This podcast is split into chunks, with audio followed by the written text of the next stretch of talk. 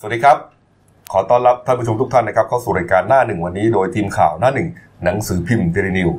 พบกับเราทุกวันจันทร์ถึงศุกร์10นาฬิกา30นาทีเป็นต้นไปนะครับ ทาง YouTube Channel Daily New Life ขีด GH ตามที่ขึ้นหน้าจอนะครับ เข้ามาแล้วกด Subscribe ติดตามกันหน่อยครับ วันนี้วันพฤหัสบดีที่ 18 กรกฎาคม 2562 พบกับผมอัจฉริยะโทนุสิทธิ์ผู้ดำเนินรายการ คุณเกรียงไกรบัวศรีพี่โก้นะครับหัวหน้าข่าวหน้าหนึ่งและคุณเก่งไพรัตน์ยิ่งขวัญ ผู้ช่วยหัวหน้าข่าวหน้าหนึ่งสายการเมืองนะครับ วันนี้การเมือง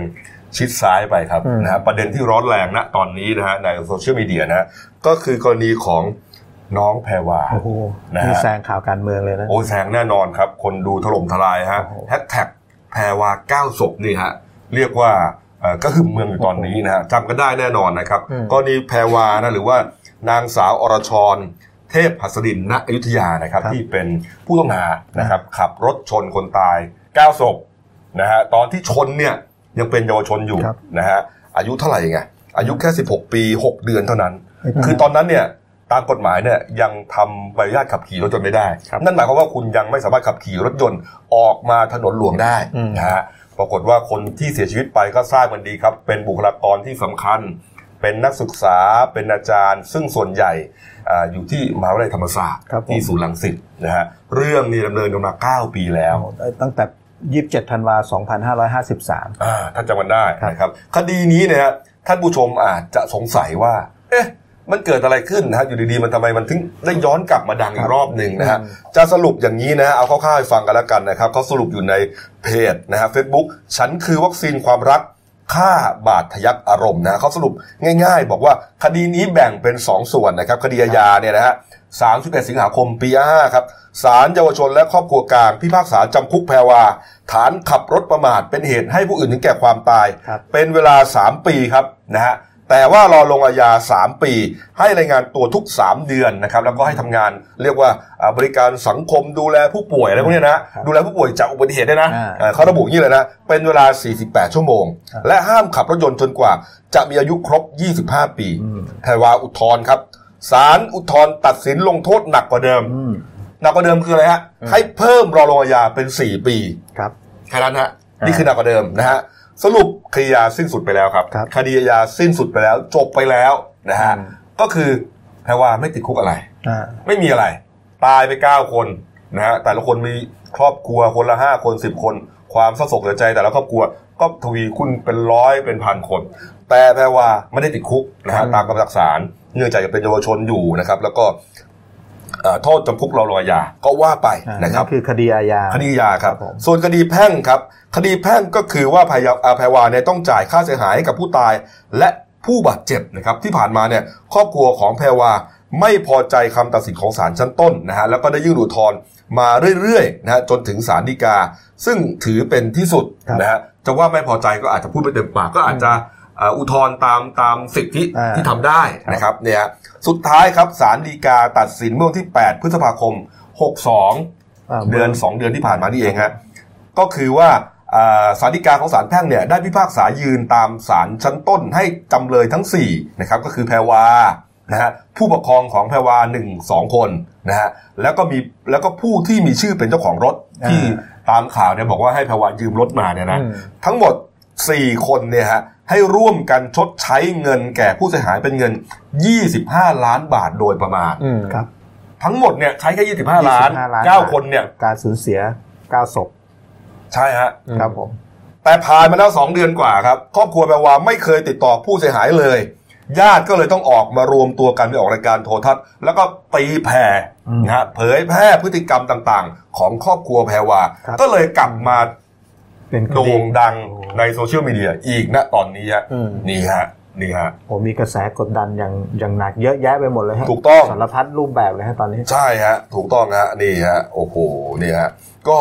เอ่อในเพจดังกล่าวเนี่ยเขาก็ยังสรุปเป็นขั้นเป็นตอนนะว่ามันเกิดอะไรขึ้นไล่ไล่มาเนี่ยนะฮะก็มีบางบางบางข้อที่น่าสนใจนะครับ ข้อหนึ่งครับผมอ่านให้ฟังนะครับเขาบอกว่าเอ่อ แม่ของแพรวาออกมาชี้แจงว่าลูกสาวขับรถเร็วเพราะรีบจะเอารถไปคืนเพื่อนครับรถไม่ได้เป็นของครอบครัวเรา เราไม่เคยอนุญาตให้ลูกขับรถออกไปข้างนอก น้องยืมรถเพื่อนมาขับ โดยขับที่ทางบ้านก็ไม่ทราบนะแล้วก็เอ่อขณะที่ลูกแชทบีบีเนี่ยที่เห็นในภาพเนี่ยเขาบอกว่าแชทเพื่อที่จะบอกเพื่อนว่าเกิดอุบัติเหตุอืมแล้วก็จะถามเรื่องประกันครับเออบอกงี้แต่ดูแบบแหมคือคือภาพณตอนนี้เนี่ยนะ แพรวายืนงี้นะครับแต่ศพนี่เกลื่อนเลยนะ มีทั้งตกลงมาที่อ่าสะพานลอยอยู่ข้างล่าง เออห้อยกันอีเรืองตรงเตงหมดเลยฮะเนี่ยเนี่ยคือภาพณตอนเกิดเหตุเลยครับคนก็รู้สึกว่าก็เข้าใจแหละนะว่าว่าอะส่งหามเพื่อนด้วยแต่ว่าโอ้โหมันดูแบบ มันดูเหมือนชิลไปอะนะมันดูเหมือนชิลไปหน่อยนะฮะนะฮะคุณแม่บอกว่าไม่ใช่รถ แล้วก็ไม่อนุญาตไม่อนุญาตให้ลูกสาวขับรถใช่ไหมฮะแต่ว่ามีคนไปขุดครับ ขุดว่าแพรวาเนี่ยเคยโพสต์เฟซบุ๊กเป็นรูปฮอนด้ารถยนต์ฮอนด้าสีขาวนะ แต่ว่าคนละคันกับที่เกิดเหตุนะ แล้วก็แคปชั่นบอกว่า New City น้องสาวคนใหม่ค่ะอืมสีขาวทรงมูเกนรักมาก ไปรับเมื่อเมื่อวานค่ะ เห่อมาก นี่ฮะ โพสต์เมื่อ 23 มิถุนายน 53 ก่อนเกิดอุบัติเหตุ 5 เดือนอ่าแสดงว่าคำพูดที่แม่บอกว่า เราไม่เคยอนุญาตให้ลูกสาวขับรถไปข้างนอก ไม่เป็นความจริงอืม โอ้โหอันนี้อันนี้แค่เรื่องเดียวนะ ที่ครับชาวเน็ตเขาไปขุดค้นมาเนี่ยนะเออแล้วก็มีอีกหลายเรื่องเลยเขาบอกบางคนเนี่ยเอ่อญาติผู้ผู้ป่วยนะที่อะผู้บาดเจ็บที่ที่บาดเจ็บเนี่ยแพรวาก็ไปเยี่ยมนะฮะเอาขนมเปี๊ยะไปให้กล่องหนึ่งถ่ายรูปเสร็จกลับอ่านะนะนี่ฮะนี่คือเรื่องที่เกิดขึ้นนะฮะปรากฏว่าเอ่อหลังจากเป็นประเด็นร้อนแล้วเนี่ยครับ ทางภาครัฐนะฮะโดยกระทรวงยุติธรรมนะฮะก็ทำท่าจะยื่นมือเข้ามาช่วยเหลือนะครับ คุณทวัชชัยอ่า ทวัชชัยไทยเขียวนะครับ รองปลัดกระทรวงยุติธรรมนะฮะก็กล่าวว่าเอ่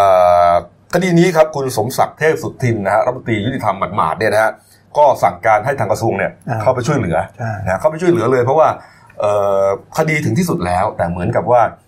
จำเลยเนี่ยฮะที่ถูกศาลตัดสินเนี่ยยังไม่ขยับขยื่นตัวเลยยังไม่พอผ่านสองเดือนแล้วเออ ไม่ติดต่อทางญาติผู้เสียหายเลยเออโดยเฉพาะประเด็นเรื่องเนี่ยจะชดใช้ยังไงศาลอุตสาห์ตัดสินมาแบบนั้นแล้ว เงียบ คือเขามองว่าเข้าใจว่าเป็นอุบัติเหตุนะฮะไม่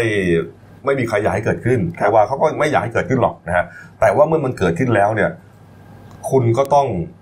เหมือนกับว่าดูดำดูดีเขาหน่อยอะอืมเก่งนะอืมคือคือญาติเขามีคนตายตั้งเก้าศพเนี่ยมันโอ้โห มันเกินไปอะนะแล้วสุดท้ายเนี่ยคำสั่งศาลก็แล้วครบถ้วนแล้วเนี่ย ก็ยังไม่ขยับอะไรอีก เขาก็ไปคุยมาว่า โอ้โหตระกูลเนี้ยเป็นตระกูลโด่งดังนะเป็นตระกูลที่เป็นตระกูลใหญ่อะครับเทพหัสดินณอยุธยาใช่ไหมอ่าเออคุณแพรวานี่ก็ชื่ออะไรนะ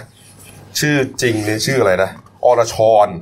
นางสาวอรชรเทพหัสดินณอยุธยานะฮะแล้วก็เห็นว่าเปลี่ยนชื่อมาเป็นบัวบูชาก็มีนะฮะนะฮะนี่ฮะก็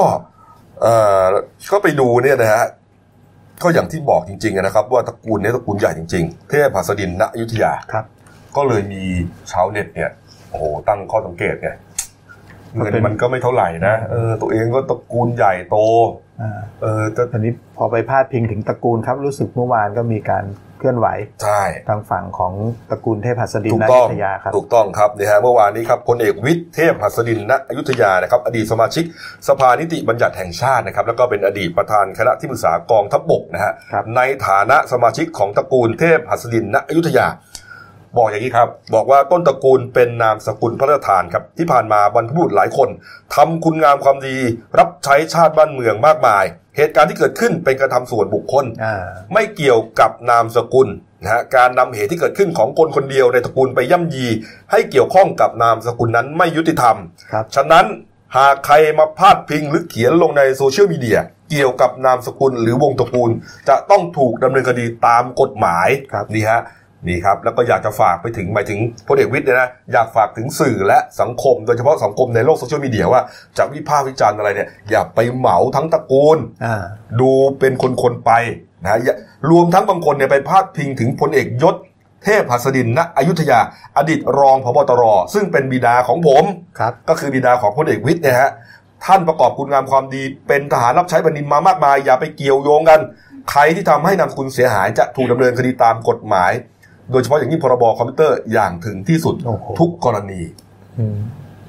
นี่ฮะพลเอกวิทย์บอกอย่างนั้นครับ ก็เป็นข่าวออกไปเป็นข่าวออกไปโซเชียลก็ไม่ได้กลัวหรอกครับ อืมเพราะโซเชียลเขาก็ออกมา เรียกว่ามาขย้ำอีกรอบหนึ่งนะฮะเราก็มาเล่าให้ฟังครับนะโซเชียลเขาก็วิพากษ์วิจารณ์เลยว่าแหมนี่ฮะนี่ฮะจะมาบอกอย่างที่เห็นเนี่ย ใครก็ไม่รู้แหละจะมาบอกว่า อย่าเอานามสกุลมาเหมารวมไม่ได้ เห็นในนี้ปะแหมเอานามสกุลมาอ้างใหญ่เลยนะ นี่ฮะในในไหนครับ ในโซเชียลมีเดียอ๋อนะครับอ๋อแหม่ผมผมนึกว่ามีการนำเรื่องนามสกุลเนี้ไปใช้เป็นคู่ต่อเหมือนว่าไปต่อสู้ ใช่ มีเห็นมีเห็นประก็เด็นเรื่องโซเชียลเป็นคนเอามาเผยแพร่ มีประเด็นเหมือนกันใช่ไหมมีประเด็นเหมือนกันฮะนี่นี่ครับ อยู่ไหนล่ะนี่ฮะเขาบอกว่าเอ่อนี่ฮะมีการคืออย่างนี้ไอ้เรื่องประเด็นเอาตระกูลเนี่ย จำเลยก็คือว่าคุณแพรวาแล้วก็อ่าจำเลยที่สองสามสี่เนี่ยเอาประเด็นนี้ไปสู้ในศาลด้วยนะเขาบอกว่าอ่ามีการระบุอ่า ทนายของแพรวาเนี่ยยื่นต่อศาลว่าจำเลยที่หนึ่งสองสามเนี่ยไม่มีเจตนาจะประวิงเวลาแต่อย่างใดครับนะฮะแล้วก็ขอกราบเรียนให้ทราบด้วยว่าจำเลยที่สองและจำเลยที่สามเป็นบิดามารดาของจำเลยที่หนึ่งก็คือพ่อแม่ของแพรวาเนี่ยครับมีฐานะมั่นคงอ่าอยู่ในวงตระกูลที่มีชื่อเสียงในสังคมนะฮะจำเลยที่หนึ่งสองสามยังเป็นทายาทของพลเอกยศเทพหัสดินณอยุธยาครับซึ่งเป็นบุคคลที่มีชื่อเสียงและประกอบคุณงามความดีให้กับประเทศชาติมาโดยตลอด มีฐานะทางการเงินมั่นคง สามารถชำระหนี้ได้ตามคำพิพากษาของศาลหากถึงคดีที่สุด อ้าวโอ้โห นี่ไงคดีถึงที่สุดแล้วอ่า และนี่ฐาฮะนะบางคนแต่สองเดือนกับเงียบหาย อย่างเงียบหายอะก็เลยชาวเน็ตก็เลยวิพากษ์วิจารณ์เลยมีติดแฮชแท็กเทพหัสดินณอยุธยาด้วยมีการเรียกร้องให้ออกมา รับผิดชอบต่อเรื่องนี้ด้วยต่อญาติผู้เสียชีวิต และผู้บาดเจ็บด้วย แล้วก็บอกว่าอืมอย่าเอานามสกุลมาเกี่ยวข้องกับการทุเลาบังคับคดีเลยมันคนละเรื่องกันเออออ แสดงว่าเหมือนกับว่า คุณเองนั่นแหละ ใช่เป็นคนเปิดประเด็น เอานามสกุลมาต่อสู้ในชั้นศาลถูกไหมคุณเก่งเอ้ยคุณเก่งดูเงียบๆไปนะเนี่ยวันนี้ก็ไม่กับกำลังกำลังจะจะอย่างนี้กำลังกำลังจะบอกบอกว่าถ้าเกิดว่าคำพิพากษาถึงที่สุดแล้วเนี่ยเขาไม่จ่ายมันก็จะมีกระบวนการบังคับคดีไงครับ ก็คือ ตอนตอนตอนนี้ต้องต้องดูดูก่อนว่าอ่าตามตามกรอบกฎหมายเนี่ยอืมหลังคำพิพากษาเนี่ยมันจะมีกรอบกี่วันสามสิบในการที่ต้องชำระหนี้ใช่ไหมครับถ้าเกิดว่าอ่าไม่ชำระเนี่ยก็เป็นสิทธิ์ในการที่จะยื่นกรมบังคับคดีไปบังคับชำระหนี้ต่อออ่าเนี่ยฮะคุณอรัญญาทองน้ำตะโกนะครับอธิบดีกรมบังคับคดีก็บอกว่าตามที่คุณเก่งบอกเลยฮะว่าก็จะมีขั้นมีตอนของของของมันไปเนี่ยนะฮะว่าอ่าเมื่ออ่าจำจำเลยไม่ชำระตามกำหนดเวลาโจทย์ก็สามารถขอให้ศาลออกหมายบังคับคดีได้อืมเพื่อให้อ่า ใช้ในการสืบทรัพย์ครับอ่าต่างๆ เป็นขั้นเป็นตอนไป แต่มันจะต้องถึงขั้นนั้นเหรอครับคุณเก่งก็เป็นกระบวนการกฎหมายอ่าก็หมายก็ขั้นนั้นแต่ว่าโดยหลักมนุษยธรรมเนี่ยโอ้โหนี่ฮะนักข่าวเราก็ไปสัมภาษณ์นะ คนที่ น่าสงสารคนหนึ่งเนี่ยนะฮะนี่คุณฮะแม่คุณแม่ดรเป็ดไหมครับ ใช่ที่คุจัณงหแม่วัดดรเป็ดฮะเดี๋ยวผมหาก่อนที่จังหวัดราชบุรีครับใช่ครับเนี่ยคือคุณคือแม่ท่านท่านท่านมีลูกชายคนเดียวด้วยใช่ไหมใช่คุณแม่ทวินเช้าเที่ยงครับนี่ฮะอายุ10เอ่อ71ปีครับเป็นแม่ของดรเป็ดหรือว่าดรศาสตราเช้าเที่ยง คนนี้เป็นเอ่ออดีตนักวิทยาศาสตร์ประจำสวทช ก็คือเป็นหนึ่งผู้เสียชีวิตนะฮะนี่ฮะบอกว่าคุณแม่บอกว่าตั้งแต่เกิดเหตุเห็นมาร่วมงานศพวันเดียว แล้วก็ไม่เคยติดต่อมาอะไรมาเลย ตัวเองเนี่ยนะ ทำงานเนี่ยนะร้อยพวงมาลัยร้อยมะลิขายเนี่ยนะลำบากมากแล้วส่งนั่งเสียหลังปวดหลังแข็งส่งเสียลูกชายเรียน จนจบด็อกเตอร์โอ้โหหวังว่าจะให้ลูกชายเนี่ยเอ่อมาช่วยครอบครัวครับมาทำให้ชีวิตในชีวิตบ้านปลายของแม่เนี่ยดีขึ้นอืมไม่ต้องมาหลังกดหลังแข็งนะฮะให้ลูกชายหวังให้ลูกชายเลี้ยงอะลูกชายก็บอกว่าเนี่ยจบแล้วนะ แม่เลิกทำเถอะเดี๋ยวเลี้ยงเองอืมตอนนั้นแม่ยังไหวอยู่ก็เลยไม่เป็นไร อยู่บ้านบ้านๆอยู่บ้านว่างๆเดี๋ยวมันจะเบื่อก็ร้อยยังร้อยอยู่เขาบอกว่าแหมยังดีนะที่ไม่ตัดสินใจเลิกวันนั้นนะไม่งั้นไม่มีอะไรจะกินนะอ่าโอ้โหท่านท่านคือคือนะคือพูดเนี่ยนะ ก็เป็นข่าวไปฮะ แต่ว่าต้องไปนึกถึงจิตใจเขาเนี่ยใช่โอ้โหมันมันชอกช้ำก็ลมาอกงนึกภาพอีกเก้าปีเก้าปีที่ผ่านไปถ้าด็อกเตอร์ด็อกเตอร์เป็ดยังอยู่ ชีวิตเขาสบายกว่านี้ก็คุณต้องแม่เลี้ยเนี่ยงดูอ๋อถูกต้องฮะด็อกเตอร์ก็เลี้ยงดูแม่คนเดียวแบบนี้ใช่ครับโอ้โหแล้วนี่พอสูญเสียลูกเออเก้าปีแม่ยังกลับมาร้อยพวงมาลัยอยู่เหมือนเดิม และใช่ในสภาพที่วัยอายุ 71 ปี แล้วก็ไม่มีใครร้อยกับญาติสองคนบอกว่าก็ได้เงินก็มาแบ่งข้าวกันกินเลยคือ คือเฮ้ยมันมันเราฟังแล้วเนี่ยมันมันมันนี่แค่ครอบครัวเดียวนะอืมเออผมว่ากระบวนการยุติธรรมโดยเฉพาะกระทรวงยุติธรรม ผมว่าจะนิ่งไม่ได้เออต้องต้องออกลูก action มากกว่านี้ฮะใช่ฮะแล้วย่างน้อยเป็นผมผมวิ่งไปดูที่ราชบุรีก่อนเลยอืมคุณแม่เดือดร้อนอะไรยังไงบ้างตอนนี้ปัจจุบันเป็นยังไงครับแล้วอีกหลายครอบครัวนะฮะอย่างอีกครอบครัวหนึงครับนายสะโอดแล้วก็คุณปิยวรรณชิมกระโทกนะฮะสองสาวิรยาครับ เป็นพ่อแม่ของน้องเป้ยนางสาวจันจีราชิมกระโทกครับครับอันนี้ก็เป็นนักศึกษามาธรรมศาสตร์นะฮะเป็นหนึ่งในผู้เสียชีวิตเหมือนกันเนี่ย ก็บอกว่าติดต่อมาครั้งเดียว แล้วก็หายเงียบไปเลยนะฮะอืมอยากฝากถึงครอบครัวแวววาว่าครอบครัวคุณไม่ได้สูญเสียอะไร แต่ครอบครัวเราสูญเสียควรจะเห็นใจกลุ่มผู้สูญเสียบ้างอ่าในฐานะครอบครัวแปลว่าเป็นคนมีฐานะร่ำรวยนะฮะนี่ เราก็ไม่ได้เดือดร้อนอะไรมาก แต่ว่าคุณเหมือนดูถูกเกินไปครับทำอย่างนี้เนี่ยนะว่านามสกุลดังเขาเราจะแค่เราแค่นี้จะไปสู้อะไรเขาได้อืมบางคนก็บอกว่าโอ้โหไร้น้ำใจ อืมแล้วก็ เมื่อวานช่วงหัวค่ำโอ้โหยังโซเชียลก็ยังปั่นกันตลอดทุถึกงวันนี้ก็ยังปั่นนะฮะโซเชียลก็นั่นนะฮะในสื่อหลักต่างๆเนี่ยแทบจะทุกรายการข่าวเนี่ยก็พูดถึงประเด็นนี้หมดอืมเพราะว่าตอนเกิดเหตุเนี่ยเป็นข่าวใหญ่จริง ๆ นี่ฮะมีสถานีโทรทัศน์ช่องหนึ่งขึ้นบิลบอร์ดเลยนะ ทีแรกผมก็สังเกตว่าเอ๊ะมันเป็นการตัดต่อหรือเปล่า ไม่ใช่ฮะบิลบอร์ดจริง ๆ ครับบิลบอร์ดก็คือป้ายโฆษณาขนาดใหญ่เนี่ยนะฮะนี่ฮะตามหาแพรวาเก้าศพใช่ไหม เขาเขียนอย่างนี้ใช่ไหมใช่นี่ฮะใช่ใช่ของสถานีโทรทัศน์ช่องหนึ่งฮะอันนี้เป็นบิลบอร์ดเป็นเป็นลักษณะของเอิเล็กทรอนิกส์ใช่ไหมเป็นเป็นดิจิตอลอะอ่าเป็นเป็นจอบาโก้อะเออ เนี่ยขยายแถวแถวไหนนะครับนะฮะในเมืองในกรุงเทพนี่แหละนะครับ นี่ดูฮะเนี่ย เอาอย่างนี้เลยอะโอ้โหตอนนี้ยังไม่ยังแล้วแล้วเขาก็ยังไม่มีแล้วคนที่ก่อเหตุก็ยังไม่ออกมานะอืม ทั้งแพรวาทั้งคุณแม่ทั้งอะไรเนี่ยที่เป็นจำเลยทั้งหลายแหละครับก็มีแต่ท่านพลเอกวิทย์เนี่ยนะครับก็ว่าไปเห็นเห็นว่าไอ้ทางโซเชียลก็เหมือนเตรียมจะระดมทุนนะอืมอืมอืมหาช่วยเหลือทางครอบครัวทางผู้เสียชีวิตเนี่ยอืมดูฮะเอดูอว่าว่าว่าเราจะช่วยเหลือทางครอบครัวผู้เสียชีวิตได้ไงบ้างอะไรไปเนี่ยมันต่างกันนะน้ำใจของคนเรามันต่างกันครับนะครับนะเกิดมาพร้อมเกิดมาเท่า ๆกันนะนะฮะแต่ว่าออกมาโตเนี่ยน้ำใจคนเรามันต่างกันนะครับอ้าวก็ ฝากมีไว้ช่วงช่วงเย็นอะนะไม่คจรับนะอ่าช่วงเย็นเนี่ยอะพี่โก้ว่าเลยครับผมช่วงเย็นเนี่ยก็มีเนี่ยล่าสุดมีกระแสข่าวมาว่าช่วงเย็นวันเนี้ยทางครอบครัวราชสกุลเทพหัสดินเนี่ยครับก็เชิญสื่อมวลชนว่าจะไปแถลงข่าวเกี่ยวกับเรื่องเหตุการณ์ที่เกิดขึ้นทั้งหมดอ๋อที่ห้องอาหารเพลินถนนวิภาวดีรังสิตนี่เองครับครับครับครับก็มีหมายเชิญสื่ออืมวันที่เวลา4ี่โมงเย็นครับครับ ครับผมโอ้นี่น่าสนใจนะ ครับผมเอาละครับอะเดี๋ยวตามต่อกันแล้วกันนะครับ เรื่องนี้นะฮะไปเรื่องการเมืองหน่อยนะครับ เมื่อวานนี้ถือว่าเป็นวันแรกๆนะในการเอาเลิกษ์เอาชัยของบรรดารัฐมนตรีใหม่นะฮะที่ได้รับการโปรดเกล้าโปรดกระหม่อมนะครับแต่งตั้งเป็นคณะรัฐมนตรีนะครับ แล้วก็ได้เข้าเฝ้าถวายสัตย์ปฏิญาณไปนะครับ เมื่อวันที่ 16 กรกฎาคมที่ผ่านมานะครับ ก็มีหลายท่านนะฮะเอ่อ ถือเลิกษ์งามยามดีนะเข้าปฏิบัติหน้าที่ไม่ว่าจะเป็นทั้งที่ทำเนียบรัฐบาลและที่กระทรวงต่างๆ ครับคุณเก่งอืมก็ก็เอ่อเมื่อวานวันวันวันหยุดใช่ไหมวันครับเข้าเข้าพรรษาครับก็จะเริ่มมีรัฐมนตรีบางส่วนเนี่ยก็ทยอยไปทำงาน แต่ว่าวันเนี้ยก็ก็จะมีอีกกลุ่มหนึ่งอืมที่จะเข้าไปทำงาน แต่ว่าเมื่อวานเนี่ยทาง ถ้าเกิดเริ่มจากทำเนียบเนี่ยก็ตั้งแต่7จ็ดโมงเลยนะครับอ่าท่านสมคิดจาตุศรีพิทักษ์ท่านนี้เป็นอ่ารองนายก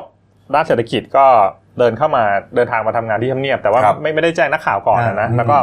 ก็คือตามปกติเนี่ยถ้าเกิดว่ารัฐรัฐมนตรีรองนายกเข้าทำเนียบเนี่ยจะต้องสักการะสิ่งศักดิ์สิทธิ์สามอย่างหนึ่ง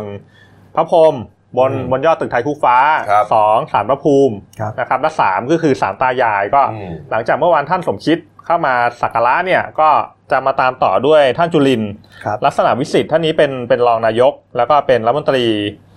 กระทรวงพาณิชย์นะครับ ก็ครับเดินทางมาสักการะแต่ว่ามันมีประเด็นสีสันอยู่นะ ก็ในในช่วงที่ท่านจุลินทร์สักการะสิ่งศักดิ์สิทธิ์ก็คือพระพรหมเนี่ยปรากฏว่าอ่าเกิดปรากฏการณ์ธรรมชาติขึ้นก็คือมีดวงอาทิตย์ทรงกรด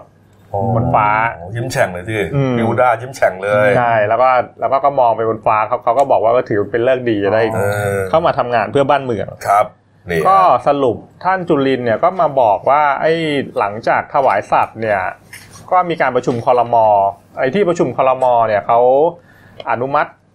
เกี่ยวกับนโยบายรัฐบาลครับหลักโครงสร้างเนี่ยมันจะแบ่งเป็นสองส่วนก็คือส่วน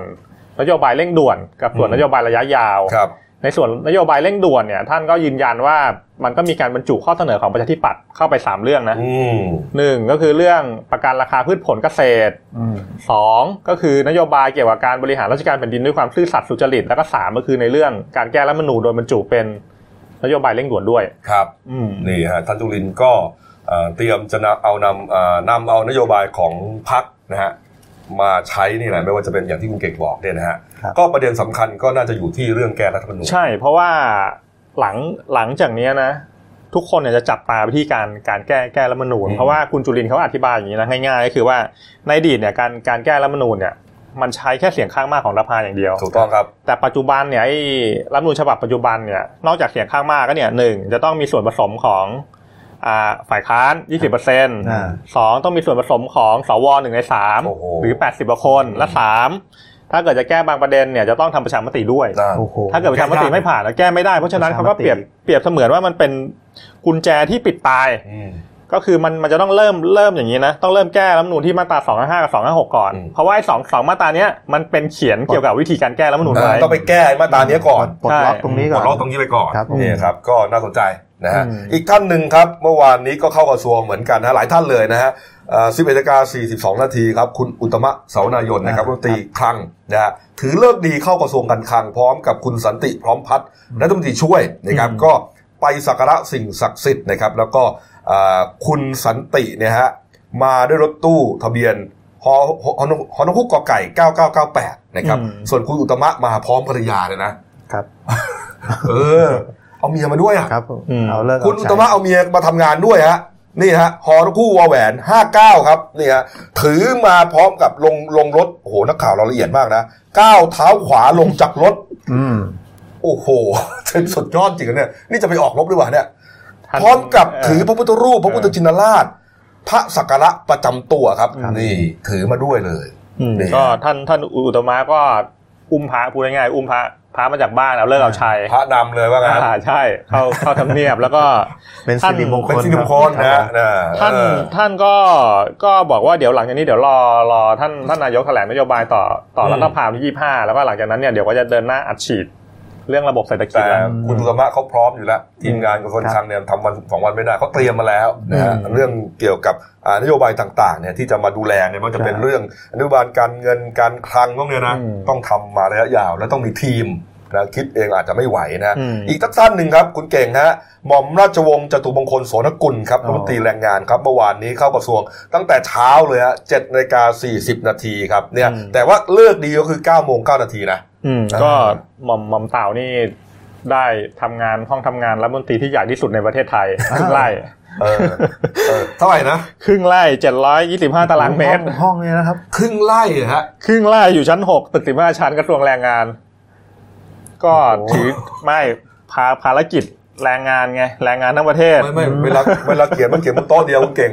คุณไม่ใช่ไปกิ้งเกือกกิ้งเขียนไปทั้งห้องที่ไหนล่ะเออก็เมื่อวานหม่อมหม่อมหม่อมเต่าท่านก็สักการะสิ่งศักดิ์สิทธิ์นะครับครับแล้วก็ก็มีมีมีนโยบายหลัก ๆ ที่เขามองมองกันเนี่ยก็คือว่าไอ้เรื่องค่าแรง 400 บาทนะครับอืมไอ้ว่าจะว่ายังไงอืมหม่อมเต่าก็บอกว่าไอ้ 400 เนี่ย เงินมันไม่เยอะหรอก อยากให้ได้ทุกคนแต่ว่าอ่ามัมันก็ต้องศึกษาผลกระทบก่อนว่าครับ ถ้าเกิดมันขึ้นไปตุ้มครับเดียวเนี่ยมันมันมันก็จะจะมีผลกระทบอาจจะมีปัญมีปัญหาอ่านนะพูดคือปัญง่าหายทั้งอ่านายจ้างด้วยอ่านะเรื่องเงินเฟ้อเงินอะไรพวกเนี้ยมันจะมันจะกระเทือนทั้งระบบอืมอ่าเนี่ยฮะนี่ครับ แต่ผมชอบนะหม่อมเต่าอะๆครับผมแกเป็นคนตรงๆดีนะอืมแกเขาบอกตรงๆว่า เออจริง ๆ แล้วก็ไม่ได้ตั้งใจ ไม่ได้คิดว่าจะได้มากระทรวงนี้กระทรวงนี้นะก็เลยเหมือนคือเหมือนแบบมาแบบงงๆหรือเปล่านะไม่รู้แกบอกว่าอย่างนั้นอะอืมเออก็เลยอาจจะต้องไปศึกษางานเก่าของรัฐมนตรีเก่าครับนะฮะนี่อบิ๊กอูใช่ไหมอ่าพลเอกอดุลแสงสิงแก้วครับนี่ครับเออนี่อะอีกประเด็นหนึ่งครับนะฮะเมื่อวานนี้ครับ มีการแชร์ภาพและข้อความทางโซเชียลมีเดียนะฮะ โดยการอ้างคำพูดของบิ๊กแดงครับพลเอกอภิรัตคงสมพงศ์ผู้บัญชาการทหารบกนะฮะ ระบุอย่างนี้ครับ บอกว่า การอภิปรายคือเป็นรูปบิ๊กแดงนะฮะแล้วก็มีภาพแคปชั่นอยู่ข้างๆปันหนึ่งว่าเหมือนบิ๊กแดงพูดว่าอย่างนั้นอืมพูดเขียนอย่างนี้ครับ การอภิปรายนายกรัฐมนตรีเหมือนขัดขาประเทศ หากใครคิดไม่หวังดีแล้ว เกิดความวุ่นวาย ผมก็ต้องออกไปทำงานเพื่อชาติ อย่าบังคับผมอืมนี่บิ๊กแดงบอกผมไม่ได้พูดอย่างนั้นอ๋อนะอืมมันพูดเหมือนกันว่าคือเขียนเหมือนกับว่าแกจะถ้า ไปแตะนายกเนี่ยแกจะออกมาปฏิวัติอะอ่าเออบิ๊กแดงว่าไงฮะอ่าบิ๊กแดงก็บอกว่าก็ยืนยันว่าไม่เคยพูดนะครับ แต่ว่าอืมถ้าเกิดอ่านดูเนี่ยท่านก็บอกว่าก็รู้แล้วมันเป็นข่าวปลอมอืมก็ที่ผ่านมาท่านเนี่ยก็งดสัมภาษณ์เรื่องการเมืองมาระยะหนึ่งหนึ่งแล้วนะครับแล้วก็ตอนนี้หมดหน้าที่คอรชแล้ว ท่านก็ทำหน้าที่ในฐานะผบทบต่อครับก็ยืนยันว่าไม่ได้พูดแล้วก็การอภิปรายในสภาเนี่ยมันก็เป็นกลไกปกติ ตามระบอบประชาธิปไตยมันก็ห้ามกันไม่ได้อืมก็ถือว่าเป็นข่าวบิดเบือนก็ครับมีบิดเบือนอย่างนี้มากๆ เดี๋ยวระวัง จะมีเพลงที่สามมาให้ฟังอ้าวใช่ไหมอ๋ฮะอมีหนักแผ่นดินมาแล้ว เพลงที่สองอะไรนะกิเลสมนุษย์มนุษย์โอ้โหอะเดี๋ยวระวังระวังเพลงที่สามเดี๋ยวเดี๋ยวเจอเดี๋ยวจะออกซิงเกิลใหม่เร็วๆนี้นะฮะอะมาดูฝ่ายค้านบ้างครับนะครับเอ่อก็มีกำหนดว่า 25ถึง27 กรกฎาคมนะฮะจะน่าจะเป็นวันที่เอ่ออภิปรายครับ นโยบายรัฐบาลใช่ไหมครับมันยังตกลงกันไม่ลงตัวนะเอาเหรอคือฝ่ายค้านเขาอยากสามวันไงอ๋อเขาอยากขอสามอยากได้วันสามวันสามวันรวดอ่าอ่าอาจจะยี่ห้ายี่หกยี่เจ็ดนี่แหละใช่แต่ว่าสองสมนนี่ทาแหละงทาง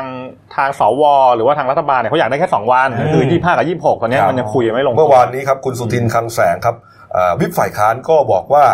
เอ่อเตรียมนะฮะทางพรรคเพื่อไทยเนี่ยเตรียมที่จะวางกรอบอภิปรายนโยบายรัฐบาลที่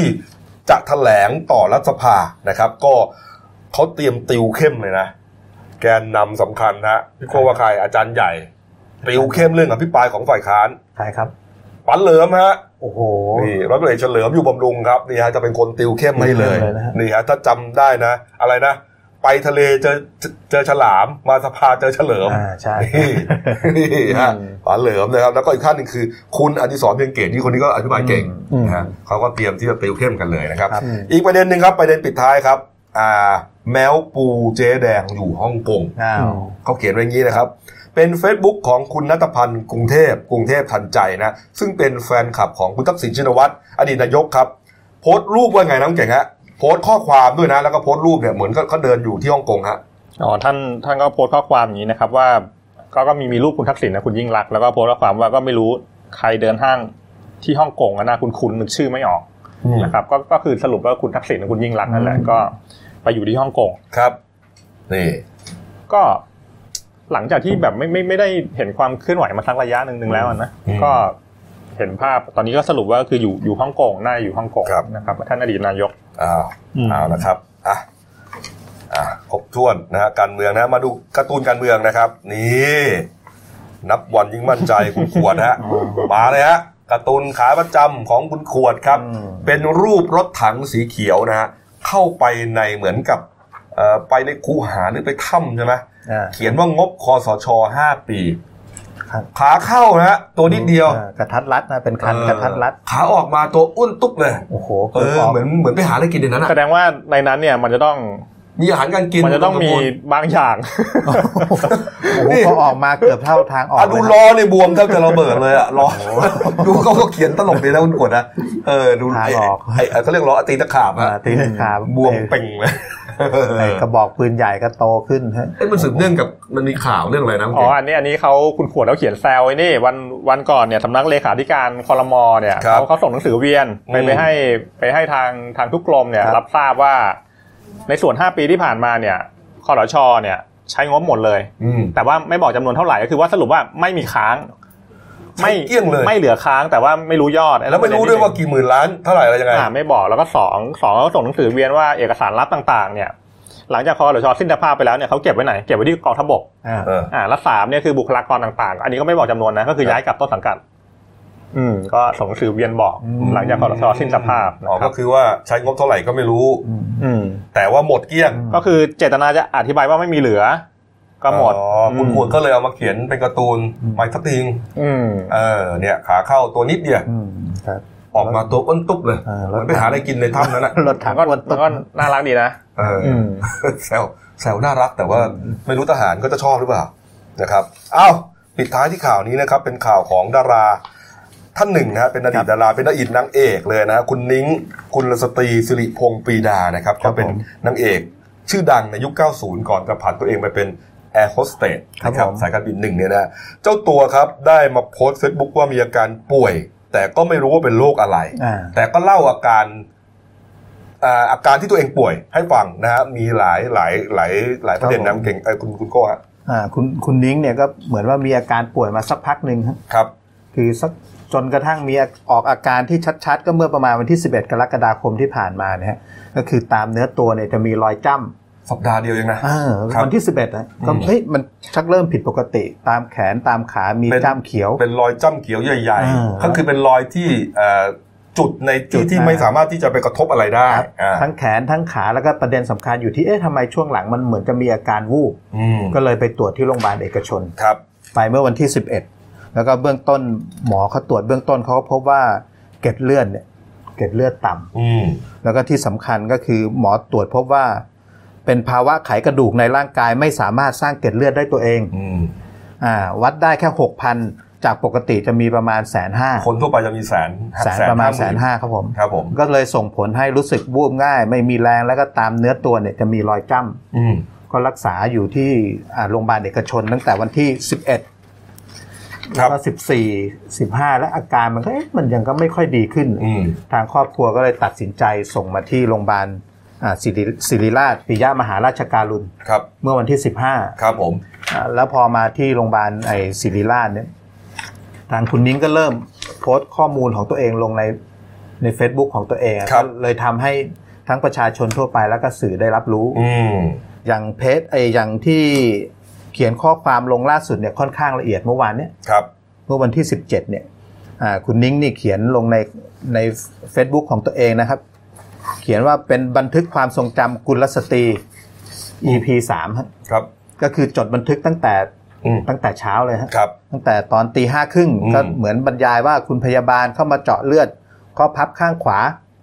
ดูดเลือดไปสองหลอดอืมไปเพาะเชื้อหาเกล็ดเลือด ครับอ่านี่คือตอนตีห้าครึ่งหลังจากนั้นสองโมงสองโมงครึ่งคุณพยาบาลก็มาให้เกล็ดเลือดถุงที่ห้าอืมเพราะบอกว่าเกล็ดเลือดตก คือตอนที่ไปตรวจเนี่ยหมอโรงพยาบาลแรกก็บอกว่าไม่รู้ว่าเป็นโรคอะไรอ่าครับนะฮะไม่รู้เป็นโรคอะไร แต่ว่าเกล็ดเลือดเนี่ยมันต่ำลงอ่าครับผมนะครับ ก็เอ่อก็เลยย้ายมาที่นี่ครับใช่ไหมฮะผมใช่ใช่ทีนี้ก็คืออาการเนี่ย มันก็ดูแปลกใช่ๆนะก็คือว่า เรียกว่าไขกระดูกไม่สามารถสร้างเกล็ดเลือดได้ไขกระดูกจะสร้างสามตัวด้วยกันฮะเม็ดเลือดขาวเม็ดเลือดแดงและเกล็ดเลือดนะใช่ที่เป็นปัญหาคือไม่สามารถสร้างเกล็ดเลือดได้อืมเกล็ดเลือดนี่สำคัญนะฮะก็คือว่าถ้ามันไม่มีหรือมีต่ำเนี่ยครับเวลาเรามีบาดแผลเปิดเนี่ยครับเลือดเราจะไหลไม่หยุดนะฮะหมอก็เปรียบเทียบว่าเกล็ดเลือดมันจะวิ่งเข้ามาแทนบาดแผลแล้วมันก็จะเป็นเกล็ดๆเลย มันทำให้เลือดแข็งเป็นเกล็ดไงครับผมพอมันไม่มีเกล็ดเลือดมันก็ออกไปเรื่อยๆเนี่ยฮะนี่แหละคือเกล็ดเลือดที่สำคัญ นะฮะและและขั้นตอนการรักษาก็คืออาจจะต้องใช้สเต็มเซลล์เออเพราะเพราะอย่างเมื่อวานเนี่ยที่คุณคุณนิ้งโพสต์โพสต์มาเนี่ย ตอนช่วงเวลาอ่าสิบโมงสิบโมงสามสิบห้าอ่าครับผมอ่านอนรอย้อมกระดูกครับ ดูเชื้อโรคเพราะเออทางอ่าโรงพยาบาลเอกชน บอกว่าทางโรงโรงพยาบาลเอกชน และโรงพยาบาลศิริราชเนี่ย ผลตรวจไม่ตรงกันก็เลยไม่สามารถให้ยาเคมีบำบัดได้ครับ คือคือผมอ่านดูแล้วเนี่ยครันะบผมอ่าทั้งหมดเนี่ยอ่าไม่ว่าจะเป็นอ่าคุณหมอเนี่ยอ่าได้ฉีดยาชาแล้วก็ต่อท่อเข้าไปในเส้นเลือดดำใหญ่ใต้ท้องแขนข้างซ้ายครับเจาะนะครับเจาะเข้าไปเลยฮะถึงเส้นเลือดดำใกล้ความยาวหัวใจ แล้วก็มีท่อออกมาสองท่อ เพื่อรับยาเคมีบำบัด7วัน ในการล้างไขกระดูกในร่างกายออกให้หมดต่อท่อลักษณะพวกเนี้ยมีจำนะฮะเตรียมที่จะเคมีบำบัดเกล็ดเลือดต่ำ อาการของโรคระบุอยู่แล้วครับ ถ้าอย่างนี้นะครับนะฮะโดยทั่วไปผมไม่ได้บอกกรณีของคุณนิ้งนะ ถ้าอาการลักษณะนี้นะ โดยทั่วไปคือเป็นมะเร็งเม็ดเลือดขาวครับอ๋อถึงที่ที่ต้องเจาะไปล้างไขกระดูกอะไรนี่ที่ต้องเจาะเข้าไปเนี่ยเพื่อที่จะให้คอเอ่อคีโม เป็นยาชนิดหนึ่งเนี่ยเข้าทางเส้นเลือดใหญ่เลยอ่าคือถ้าถ้าเจาะปกติเนี่ย มันจะแสบอ่าอืมเขาจะต้องเจาะที่เส้นเลือดใหญ่แล้วก็คาไว้อย่างนั้น คาไว้อย่างนั้นจะเอาเลือดไปตรวจ จะให้น้ำเกลือก็เอาตรงนี้เลย ไม่ต้องเจาะใหม่มันเป็นเส้นเลือดดำที่ใหญ่นะฮะอืมเขาไม่ต้องเจาะทุกครั้งอ่านี่นี่คือ นี่คือขั้นตอนอ่านะฮะแล้วก็เรื่องคีโมเนี่ยไอการล้างไขกระดูกเนี่ยก็คือว่าไอไขกระดูกเดิมมันมีเชื้อโรคอยู่ไงอะไม่ใช่มันมีเซลล์มะเร็งเขาต้องล้างออกให้หมด โดยคีโมอ่าเออเนี่ยแล้วก็เห็นว่าเตรียมปลูกไถ่ไขกระดูกด้วย พวกเนี้ยฮะก็คือก็ คือผมไม่ได้ไม่ได้ระบุว่าคุณนิ้งก็เป็นมะเร็งไขกระดูกนะไอ้ยมันมะเร็งเม็ดเลือดขาวนะครับแต่ว่าอาการลักษณะเนี้ยมันบอกอ๋อบ่งบอกว่ามันเป็นอาการมะเร็งเม็ดเลือดขาวแต่แต่ แต่ทำไมระบุว่ายังไม่รู้ว่าเป็นโรคอะไร ผมก็เลยงงก็ต้องต้องรอทางแพทย์แถลงๆอืมเพราะอ่าตั้งแต่มาอยู่ที่ศิริราชเนี่ยคุณนิ้งก็บอกว่าที่ที่แขนก็จะถูกเจาะเจาะไว้ตั้งแต่สามวันก่อนก็ยังเจาะไว้เหมือนเดิม อืมแต่ดูว่าคุณนิ้งก็เอ่อกำลังใจดีนะครับนะฮะในรูปก็มีครอบครัวไป ไปเยี่ยมนะฮะโดยเฉพาะอย่างยิ่งคุณสามีใช่ไหมครับครับสามีเขาชื่ออะไรนะก็นาวาเอนาวาเอกกครับนะฮะนิพิตินันอินทรศักดิ์ครับผมนะเนี่ยเขาดูแลอย่างดีคุณพ่อคุณแม่ป้าม้าเนี่ยนะฮะนี่ครับนี่ฮะอะก็ขอหายหายไวๆกันแล้วกันนะครับอะพักคู่เดียวครับกลับมาครับช่วงหน้าก็มีเอ่อเรื่องโรคไข้หวัดใหญ่สายพันธุ์เอตอนนี้ระบาดหนักมีคนเสียชีวิตแล้วเยอะเลยเนี่ยฮะแล้วก็พี่เลี้ยงโหดนะฮะโอ้ทำร้ายเด็ก ขวบกว่านี่แปลว่าตัวเขียวไปทั้งตัวนะฮะพักคู่เดียวครับเดี๋ยวกลับคุยข่าวกันต่อครับ จากหน้าหนังสือพิมพ์ สู่หน้าจอมอนิเตอร์ พบกับรายการข่าวรูปแบบใหม่ หน้าหนึ่งวันนี้ โดยทีมข่าวหน้าหนึ่ง หนังสือพิมพ์เดลิวิวออกอากาศสดทาง YouTube d e l i n e w l i v e ขีดทีเทุกวัน จันทร์ถึงศุกร์10นาฬิกา30นาทีเป็นต้นไป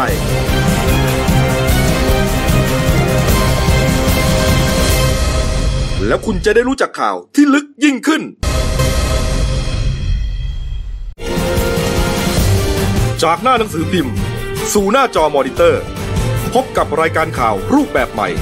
หน้าหนึ่งวันนี้ โดยทีมข่าวหน้าหนึ่ง หนังสือพิมพ์เดลิวิวออกอากาศสดทาง YouTube d e l i n e w l i v e ขีดทีเทุกวัน จันทร์ถึงศุกร์ 10นาฬิกา30นาทีเป็นต้นไป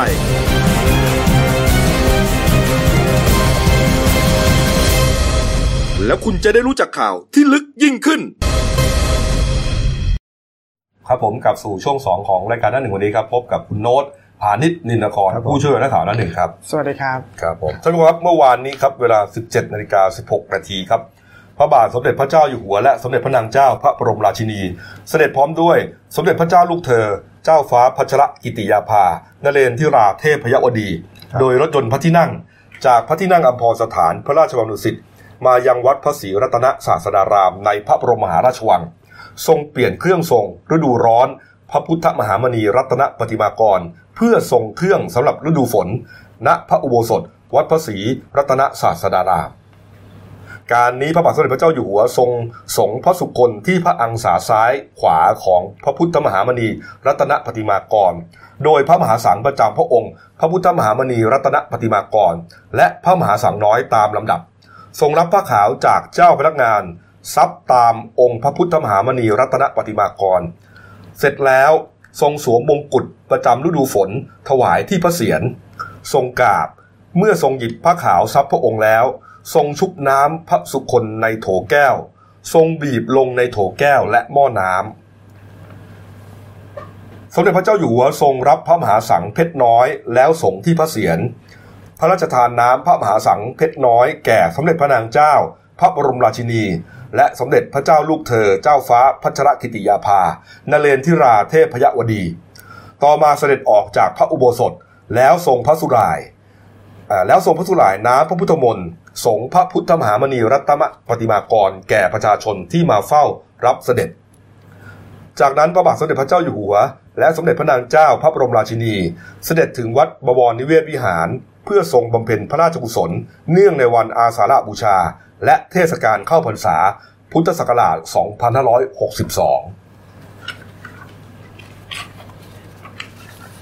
นี่ครับ ครับ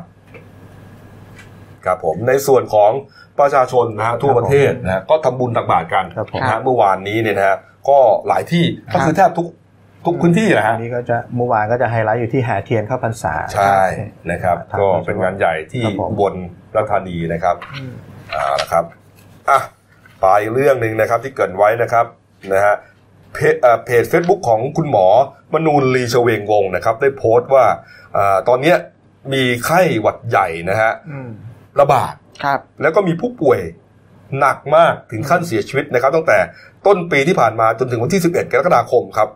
พบผู้ป่วยไข้หวัดใหญ่ไปแล้ว 19,002หนึ่งแสนอะหนึ่งแสนขออภัยหนึ่งแสนเก้าหมื่นสองพันกว่ารายครับเสียชีวิตแล้ว 14 คนครับนี่ฮะแล้วก็อะคุณหมออะมนูนเนี่ยได้ยกตัวอย่างผู้ป่วยคนหนึ่งครับนะฮะอายุ 57 ปีอะ57 ปี ครับครับร่างกายแข็งแรงดีใช่ฮะแต่ว่าไปติดเชื้อไข้หวัดใหญ่สายพันธุ์เอใช่ไหมครับคุณโน้ตฮะก็คือเบื้องต้นเนี่ยผู้ป่วยคนนี้เนี่ยอ่าเป็นชายที่แข็งแรงนะครับ อายุอืม57 แล้วก็ไม่มีโรคประจำตัวอ่าแต่ว่าสูบบุหรี่ครึ่งซองต่อวันอืมอ่าก่อนหน้านี้เนี่ยคือก่อนที่เขาจะเสียชีวิตเนี่ยเขาไม่สบายอ่า สาเหตุมาจากว่าไปเยี่ยมเพื่อนที่ในโรงพยาบาล ติดต่อกันหลายวันอ๋อแล้วเขาก็เนี่ยก็อยู่อ่าปรากฏว่าเริ่มไอแห้งๆ แล้วก็มีไข้อ้าวเหรอฮะเหนื่อยมากเนี่ยสามวันติดครับอ่าแต่ว่าในช่วงที่เขามีไข้เนี่ยไม่มีอาการปวดหัวนะแล้วก็ไม่ปวดตัวไม่มีน้ำมูก ไม่เจ็บคอคือปกติทุกอย่าง แต่แค่ไอแห้งๆแล้วก็เหนื่อย ก็ไปเข้ารักษาที่โรงพยาบาลครับพอเอ็กซเรย์ปอดเนี่ยอ่าเพราะว่าผิดปกติมีฝ้าสีขาวทั้งสองข้างนะครับโอ้โหแล้วก็ แต่ว่าคลื่นหัวใจเนี่ยปกติ อืมอ่า ทีนี้ก็คือพบการบีบตัวของหัวใจห้องห้องซ้ายล่างเนี่ย ก็ยังอยู่ในเกณฑ์ปกติอยู่ แต่ระดับออกซิเจนในเลือดเนี่ยต่ำครับ ก็เลยตรวจหาเชื้อไข้หวัดใหญ่อืมก็ตอนแรกเนี่ยผลให้ให้ผลเป็นลบครับก็เลยให้ให้ยารักษาไข้หวัดใหญ่เนี่ยครบ 5 วันอืมพร้อมให้ยาปฏิชีวนะ แล้วก็สเตียรอยด์อะไรพวกเนี้ยครับครับอ่าแต่ว่าผู้ป่วยเนี่ย ก็ยังเหนื่อยหอบอยู่อืมคือเหนื่อยผิดปกปกติอะไรมาก็คือเนี่ยไม่ดีขึ้นใช่พอเอ็กซเรย์ปอดไม่ดีขึ้นอืมอ่า ก็เลยให้นอนโรงพยาบาลครับทีเนี้ยพอนอนโรงพยาบาลปุ๊บเนี่ยต่อมาเนี่ยช่วงสัปดาห์ที่สองเนี่ยก็พบว่าปอดข้างขวาเนี่ยรั่ว15เปอร์เซ็นต์ครับ อ่ารักษาเนี่ยก็อาการดีขึ้นเล็กน้อย ปวดอ่าปอดที่รั่วเนี่ยดีขึ้น แต่ว่าเนี่ยพอวันที่17เนี่ย อาการกลับแย่ลง อ๋อ เหมือนเหมือนมันขึ้นขึ้นลงลงใช่ใช่ใช่คือมันเหนื่อยมากกว่าเดิมครับพอเอ็กซเรย์ปอดเนี่ยอ่าต่างๆแล้วเนี่ยพบว่าแย่ลงแล้วต้องให้ต้องให้เครื่องอะไรนะเครื่องช่วยหายใจอะครับอืมอ่าให้ออกซิเจนร้อยเปอร์เซ็น แต่ว่าออกซิเจนในเลือดนี่ก็ยังต่ำอยู่โอ้ก็เลยต้องส่องกล้องเข้าไปดูในหลอดลม ก็พบว่ามีตุ่มเล็กๆเนี่ยอยู่ในหลอดลมอย่างนะที่จำเห็นวนนเนี่ยมานะกฮะเนี่ยใช่ครับเนี่ยฮะนี่ตุ่มที่อืมลูกศรชี้อยู่เนี่ยฮะครัพบบตุ่มนี้ใช่ครับอยู่ในหลอดลมครับจำนวนมากด้านขวานะครับหลอดลมใหญ่ด้านขวาอืมทีนี้ก็คืออ่าแพทย์ก็เลยรักษาด้วยการดูดเสมหะในหลอดลม แล้วก็ตัดชิ้นเนื้อเนี่ยส่งไปตรวจ ก็กลายเป็นว่าพบเชื้อราเนี่ยเชื้อราสายเขาเรียกเชื้อราสายเนี่ยเป็นจำนวนมาก เป็นเชื้อราสายใช่อืมทีนี้ก็เลยส่งตรวจหาสารพันธุกรรมของไข้หวัดใหญ่ครับ ก็ปรากฏว่าพบว่าไข้หวัดใหญ่ที่เป็นเนี่ยเป็นสายพันธุ์เอก็เลยให้ให้ยารักษาไข้หวัดใหญ่ตัวใหม่พร้อมกับยาฆ่าเชื้อราต่างๆ เนี่ย แล้วก็มีการเพาะเพาะเชื้อต่างๆ เนี่ย รักษาในโรงพยาบาลสามสิบวันไม่ดีขึ้นโอ้โหก็เสียชีวิตโอ้โห ครับผมเนี่ยฮะอืมโอ้โหจากไปเยี่ยมเพื่อนเออใช่ไปเยี่ยมเพื่อนตัวเองยังแข็งแรงอยู่ใช่ไปเยี่ยมเพื่อนที่โรงพยาบาลหนึ่งครับครับอาจจะไปติดเชื้อโรคมาจากที่นั่นก็ไม่คืรู้ล่ะเบื้องต้นเนี่ยเขาสรุปเรียบร้อยแล้วคือว่าเออมันเป็นไข้หวัดใหญ่สายพันธุ์เอเนี่ยทำให้ปอดอักเสบรุนแรงครับแล้วก็ระบบหายใจเนี่ยล้มเหลว สาเหตุเนี่ยมาจากการอ่าติดเชื้อราที่ปนเปื้อนอยู่ในอากาศอืมครับผม คุณหมอใช่คุณหมอมนูนเนี่ยระบุเลยนะ เชื้อราที่ว่านั่นคืออะไรนะ เชื้ออะไรรานะแอสเปอร์จิลลัสครับผมโอ้โหลุกลามทำให้เสียชีวิตนี่ฮะครับผมอันนี้อยู่อยู่ในอากาศครับนี่ผมนี่คือคือฟังผิวเผินเหมือนกับว่าเอ่อมันมันไกลตัวแต่จริงๆมันใกล้ตัวเนี่ยเขาเขาป่วยเป็นไข้หวัดนะครับเขาไม่ได้เป็นโรคอะไรที่ไข้หวัดธรรมดาแงเนี่ยนะแต่ว่ามันโดนเชื้อราเข้าไปโอ้ครับโหผมร่างกายอ่อนแอแล้วก็ไปใช่รับเชื้อราเข้าไปอีกเราเราท่านท่านนี่คือก็ก็ต้ก็องอยู่ระวัในงภาวะเสี่ยงนะ เออ เออ ดูฮะใช่ไม่ใช่เรื่องเล่นเลยนะใช่ครับโกภัยนี่ฮะป่วยเดือนเดียวก็เสียชีวิตเลยนะครับโอ้โหนะแต่เดี๋ยวนี้เขามีฉีดวัคซีนป้องกันนะอ่าใช่ไหมช่วงนี้ใช่เป็นรถเลยใช่ไหมใช่สายพันธุ์เออะไรเนี่ยนะครับผมมีส่วนใหญ่ผู้สูงอายุเขาจะถ้าเกิดแล้วก็ได้เด็กได้ตรวจสุขภาพเนี่ยเขาจะให้ฉีดป้องกันช่วงนี้จะมีเออใช่อย่างฉีดประอย่างจำคุณแม่ปีผมก็ไปตรวจเนี่ยก็ฉีดป้องกันมาเรียบร้อยแล้วลูกชายผมใช่ก็ไปฉีดอ่มาแล้ววัคซีนช่วงช่วงนี้ป้อกัมีฮะต่างจังหวัดเห็นก็มียิ่งช่วงหน้าฝนด้วยต้องต้องเออต้องระวังต้องระวังเลยนะ ไม่ใช่เรื่องเล่นๆนะฮะเนี่ยดูฮะ ไปป่วยไข้หวัดใหญ่ปรากฏว่าเชื้อราลามเต็มปอครัดบเลยสุดท้ายเสียชีวิตนะฮะเออครับเอาเอาครับปิดท้ายที่เรื่องนี้ครับมีเพจ Facebook หนึ่งนะครับ ชื่อว่านฤมลมิตรภาพนะครับครับ ลงรูปภาพของหลานสาววัยขวบเศษครับอืมมีร่องรอยถูกทำร้ายทั่วทั้งตัวฮะตาซ้ายบวมเป่งจนเกือบปิดสนิทนะฮะแล้วก็ข้อความนี่เรียกว่าคุณป้านี่เขาโกรธแค้นมากที่มาทำหลานสาวเขานะ แล้วก็เขียนว่าฝากเป็นอุทาหรณ์สำหรับ คนที่เอาลูกไปฝากเลี้ยงนะคะอ๋อครับเนี่ยก็เลยส่งนักข่าวไปฮะพี่โก้ครับเอาไปไปดูที่เนี่ยตามครับว่าข้อเท็จจริงมันเป็นยังไงก็ครัไปบที่โรงพยาบาลชนบุรีนะครับนี่ก็ฮะคือคุณป้าเนี่ยบอกว่าอยากให้เป็นอุทาหรณ์แต่ผู้สื่อข่าวเราก็ไปตรวจสอบที่โรงพยาบาลที่ชนบุรีอืมก็พบสภาพน้องเนี่ยอะก็คือน้องอยู่ในวัยขวบ 8 เดือนเป็นสภาพเป็นผู้หญิงนะอ่าน้องผู้หญิงฮะครับ ก็โดนทำร้ายจริงครับ โดยเฉพาะไอ้ดวงตาข้างซ้ายเนี่ยบวมปูดอืมโอ้ตามเนื้อตัวแขนขาก็มีร่องรอยเหมือนถูกตีเออซึ่งทางคุณแม่ก็เล่าให้ฟังว่า คุณแม่เนี่ยทำอาชีพเสริมสวยครับ ก็บอกว่าเนี่ยเอาลูกสาวเนี่ยไปฝากเลี้ยงไว้ที่อ่าคนรับรับจ้างเลี้ยงเด็กครับ เพราะตัวเองต้องทำงานเออก็ไปเลี้ยงวันละ 200 บาทครับค่าเลี้ยงสองร้อยค่าเลี้ยงวันละ 200 บาทครับอืมแล้วก็ไอ้วันเกิดเหตุเนี่ย ไอ้คนเลี้ยงเอาลูกกลับมาส่งก็เนี่ยในสภาพลูกบอบช้ำไปเนี่ยโอ้โหก็ถามว่าลูกไปโดนอะไรมาไอ้ทางคนเลี้ยงก็บอกว่า พานั่งมอเตอร์ไซค์มาแล้วเด็กตก